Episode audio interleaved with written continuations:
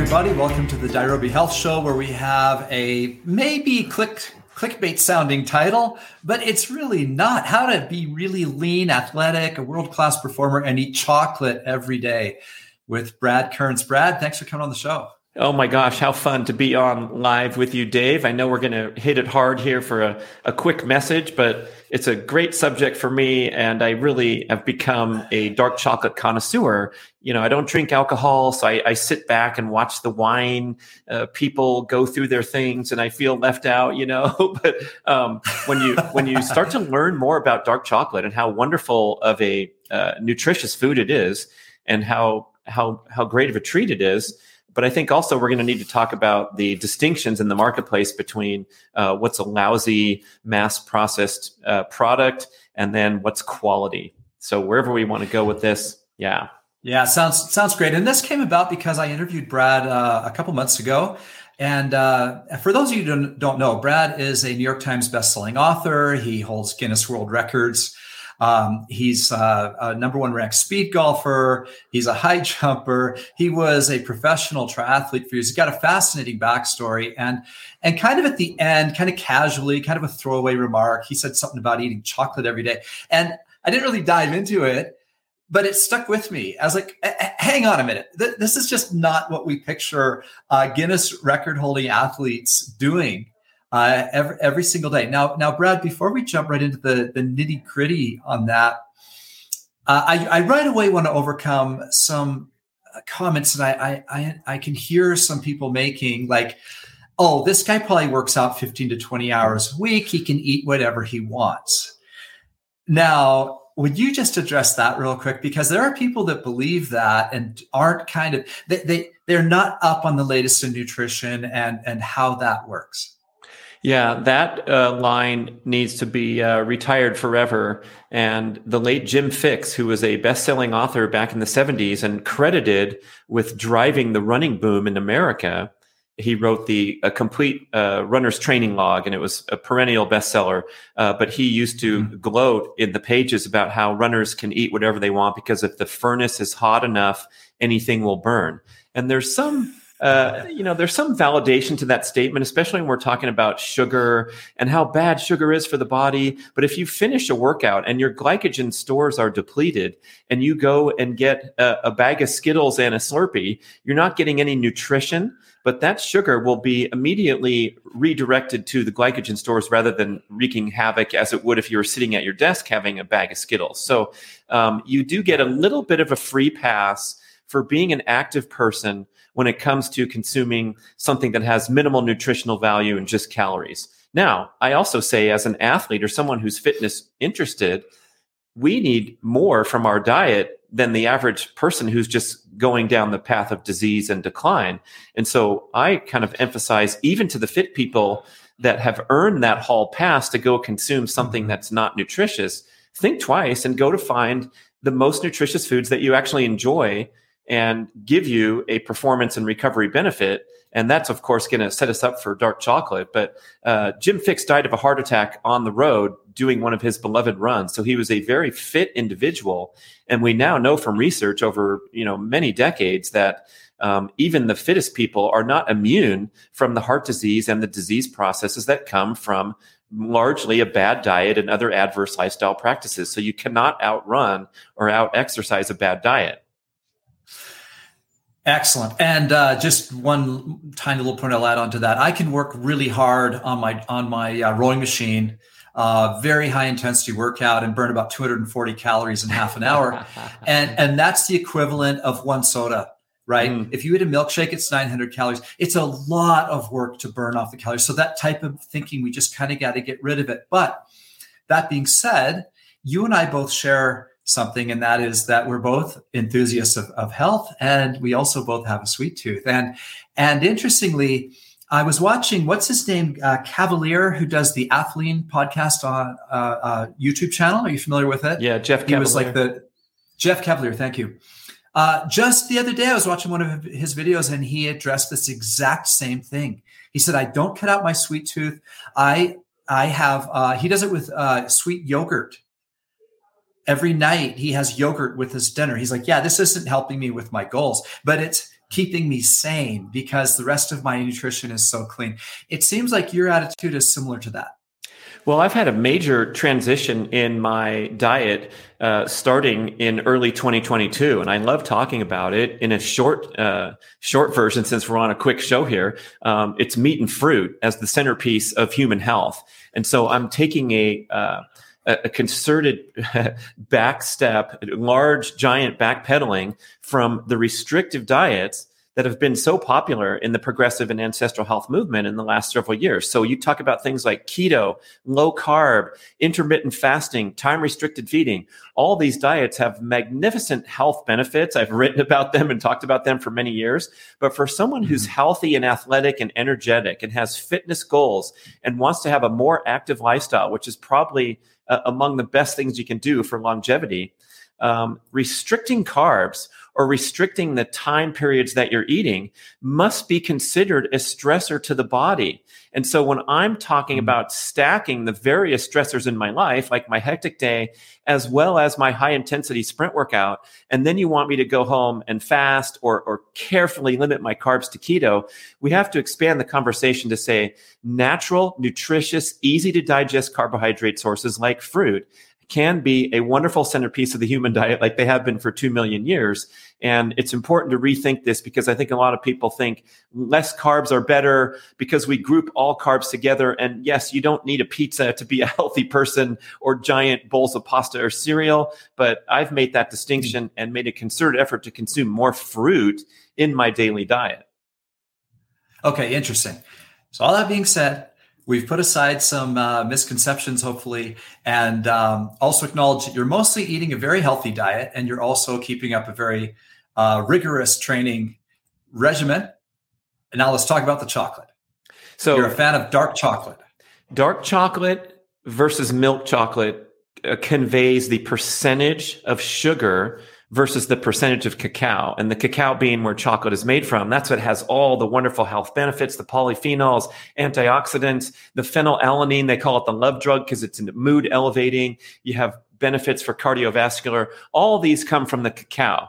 It's like talking about alcohol and red wine's good for your health. That's because of the grapes and the antioxidants from that. It's not from the alcohol, which is a poison to the body. So when I talk right. about chocolate, the first critical distinction is that dark chocolate is a health boosting food and milk chocolate is largely a source of sugar and a lot of times the main mass produced bars are made with inferior cacao beans largely sourced from child slave labor in africa. So when you're buying inexpensive candy bars or milk chocolate bars that's a disaster for your health. But when you can source the most gourmet and well made that's called bean to bar dark chocolate with a high cacao percentage. So, right on the label of dark chocolate bars, it'll say 70% or 85% or 90%. That conveys how much cacao is in there. And so, anything over around 70% is a low sugar and high nutrition delicious product. It takes a little bit of time to habituate away. If you've been eating Milky Ways and Nestle's Crunch your whole life, the dark chocolate is going to taste a little bitter. But I've habituated very quickly away from a lifetime of enjoyment of this and that chocolate to now I like the very high cacao percentage and the wonderful, rich taste of a, a savory dark chocolate bar that's up at 80% dark chocolate, for example. And how much are you having in a day? Oh, Dave, I don't. Uh, I'm embarrassed to say, but I will say, as we talked about before we recorded, I've limited my indulgences to dark chocolate. So I'm no longer floating okay. through life wondering if I want the creme brulee or the cheesecake or whether I'm going to go get another pint of ice cream because there's a new flavor. I want to get rid of the foods that aren't serving me nutritionally and have the most nutrient dense diet possible. But I also, okay. like you talked about Cavaliere, we want to enjoy our lives we're burning a lot of energy. We deserve a little treat now and then. So my sole and primary treat are these wonderful dark chocolate bars that I source from all over the world and I spend a lot of money on. I probably eat, let's say, an average of a bar a day, which is a lot, but it's super fun and it keeps me kind of focused and I, am not going to eat five bars a day, right? So it, it kind of limits my indulgences to something that's sensible, and then I don't worry about looking for all these other types of treats that I that I might need to to feel mm. like hmm. I'm enjoying my life. So you get you get your fix, and it's healthy. It's supporting your lifestyle, and it's keeping you from that um, psychology that we all have, where if we finally break down for a sweet, it might be just go crazy and binge, you know, and and kind of go over the top once we've kind of taken that first bite. And I don't know about everyone else. This is me now. I'm talking about, mm-hmm. but I think a lot of other people uh, can relate. Now, when it comes to fine chocolate, I'm like you. I have a sweet tooth. I used to love whatever type of chocolate bar and uh, I had to uh, acclimate. Uh, I think that's the word you used. I like it to dark chocolate. To where now I I love it, and it it, it took a little time. And Madagascar is my favorite, and I love these bars that have ingredients, and they usually say something like ingredients. So there's only three or 4 mm. It's like beans. Mm-hmm. You know, uh, uh, milk and and a little bit of sugar and or, or, or some butter. It's really, really the, the ingredients lists are very short on these these really fine bars. Yeah, to distinguish between a poorly made bar that is largely sourced from child slave labor in Africa, that's an important point to mm-hmm. notice. If you're purchasing a cheap chocolate bar, dark chocolate, milk chocolate from a mainstream source, you're supporting child slave labor in Africa. So the farmers that get wow. a fair price it's called fair trade. So you might see that designation on the label, or you see the designation bean to bar. So the person who creates, roasts, and, and, and prepares the chocolate into a bar knows where they got the beans. So look for bean to bar, fair trade. Okay. Um, and the ingredient list should have cacao beans as the first ingredient. That means the maker started with the actual beans from the farmer rather than a commodity product that you buy in barrels on the stock exchange, like it'll say chocolate liquor or chocolate or dark chocolate will be the first ingredient on the label. It sounds you know innocuous but you really want to scrutinize and look for cacao beans as the first ingredient what are your favorite sources? Where are you buying these fine chocolate bars? Oh, I have so many great brands. Askinosie.com. Sean Askinosie is the proprietor there, and he had an amazing career change where he went from a trial lawyer to a guy who wanted to make chocolate. And it's a great story. I had him on my BRAD podcast. And there's a website called cacaorunners.com based in, in Europe. And they have, you know, hundreds of different bars. So you can go on there and buy 10 different ones and see which one you like and then find the manufacturer of those. So there's a lot of great makers. I have some great chocolate from uh, uh, from Hawaii called Puna Chocolate. I like Lillie Belle Farms in Oregon. Shout outs all around. I just found Cacao Princess that's made in Mexico, and it's one of my favorites. So it's it's an ongoing uh, journey to find these new new labels and slightly different. You know, you start to become sophisticated. One thing to do. So first, I want you to look for bean to bar on the label, and then secondly, okay. when you put that chocolate in your mouth, take a small square and melt it on your tongue. Do not bite into chocolate. The true chocolate connoisseur is going to put that square on their tongue and let the flavor melt. You can press it up against your palate. It'll take many minutes to, to work through one square. That's why when you ask me how much chocolate I eat and I say a bar a day, that's a lot of savoring that chocolate's in my mouth for a long time. But when you chomp down on a Love chocolate, it it's kind of like the wine snobs are going to look at you wrong if you're drinking wine out of a paper cup. You got to you got to savor that chocolate flavor. Interesting. I'm glad you you fit that out. And for people who aren't that adventurous yet, but they get their Prime account, uh, are there some bars on Amazon that are just easy to get for people to kind of dip their toe in the water and get started? Uh, I prefer that website I mentioned because Amazon, um, there's it's difficult to determine whether you're getting a quality bar. And so I mentioned okay. the, the label. The other one I should mention is that you're going to pay a lot more for a quality dark chocolate bar. You're going to expect to pay three to four dollars an ounce. So a typical size bar is going to be 12 bucks instead of 350 that you might see in your health food store or natural foods market. So that's an adjustment. But again, it's kind of like wine. You want to buy a cheap, lousy wine that's got chemicals and uh, lousy grapes um, and live your life that way. So we're talking about a little bit of a budget outlay for a quality bar, but you're going to enjoy it so much more. You're going to know the farmer's got a fair price if that means something to you about sustainability and making an imprint on the planet. Um, so if you're looking on Amazon, um, you can look for the price point as a guide to help you navigate or or hopefully some of these brands you've mentioned have a, have an outlet on Amazon. So you're getting the exact same stuff. That's worth uh, uh, checking into. And uh, and one whole bar is a lot. I was up in Seattle um, let's see, a couple months ago, three, four months ago. And we went out to Bainbridge Island, and there's this fine mm. uh, store out there that has multiple of these uh, bean to bar brands. And I picked out three bars and they lasted me a few months. And so this price tag of $12 doesn't have to, you don't have to be like Brad and eat the whole thing every, every day. uh, because of what he said, I, I can take like two squares off of a lot of these after dinner and take tiny bites and really enjoy them for a while. And, uh, and so it just depends on, on how you eat them. And so, uh, you, you don't have to spend $12 a day on this habit. Uh, you you can eat you can eat less if, if you can convince yourself to be satisfied with a you know less of the bar and, I, suppose. I never thought of it in those terms of price per day. Now I'm now I'm really tripping because that that puts me up in a high category. I'm like, what am I doing here? Oh boy.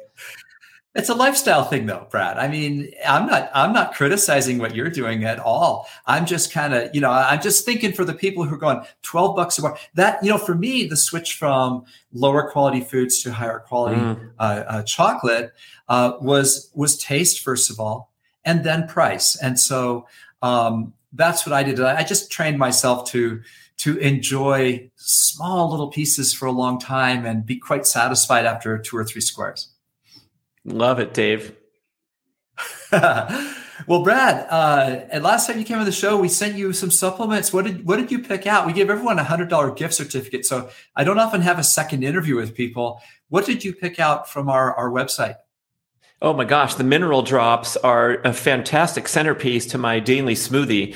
And it's difficult to, ah. for me to, to have all these different uh, uh, supplements on my shelf and I forget to take some and I wonder if these work or these don't. And so that one, you know, you're getting that comprehensive support. You wrote about it so nicely on the website. So I direct people who are interested to read about these products and see what you're getting because it's difficult to source a similar type of supplement. So I, am got that that mineral support yeah. in the dropper. Um, it recommends the portions that you take, and I do like double or triple that because I'm like, you know, more is better on some things, especially when you're have that high potential to get mineral depleted in our uh, in our daily diet, our daily life. We know about magnesium, how the soil's depleted. It's the number one most uh, you know glaring uh, deficiency across the population. So I'm really happy with that. I've drunk it straight. It tastes fine. It's not like this nasty thing I have to mask in my smoothie, but I just put it up on the counter and throw a bunch of other things every morning in the smoothie. So I, I really appreciate that opportunity to um, to try the uh, the Dirobi products. Well, thank you so much. That's Mimi's Miracle Minerals. Uh, thanks for the plug there, Brad. I appreciate that. Uh, for those of you interested, it's a miracle. It's absolute miracle. It's a miracle. and and Brad, tell us uh, how people learn more about you and uh, how they follow you on your socials or whatever you want to share.